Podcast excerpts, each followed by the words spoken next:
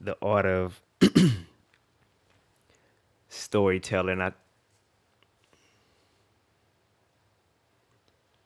and understanding the parts that like build the story is becoming um, more and more fun once you can start to like understand some of your greatest like TV shows, books, when you can understand why the writer wrote it, like what led up to what, like the very like small details, like within the lines. Now that I'm, you know, embarking on and learning, it's becoming, you know, kind of neat.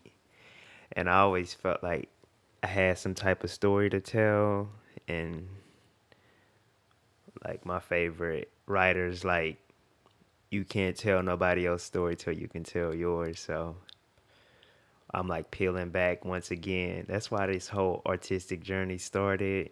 You know what I'm saying? That's why I'm doing poetry, modeling, writing. I'm just kind of like finding a story within the story because it's like the plot is always underlining and as I write, I'm understanding the plot as I go, and I feel like I'm living that way too. It's a crazy like connection that I'm finding there, but my mind is dancing in that space right now, and you know, this is just practice. So we document our practice because we want to show it by action that there is a true reaction when you putting in centered and justified actions.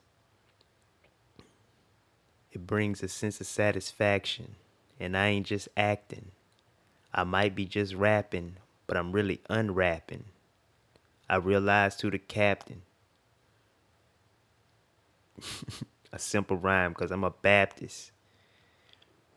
Straight from the Bible Belt. And you can learn to do it yourself.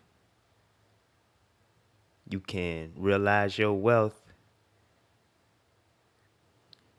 You really can.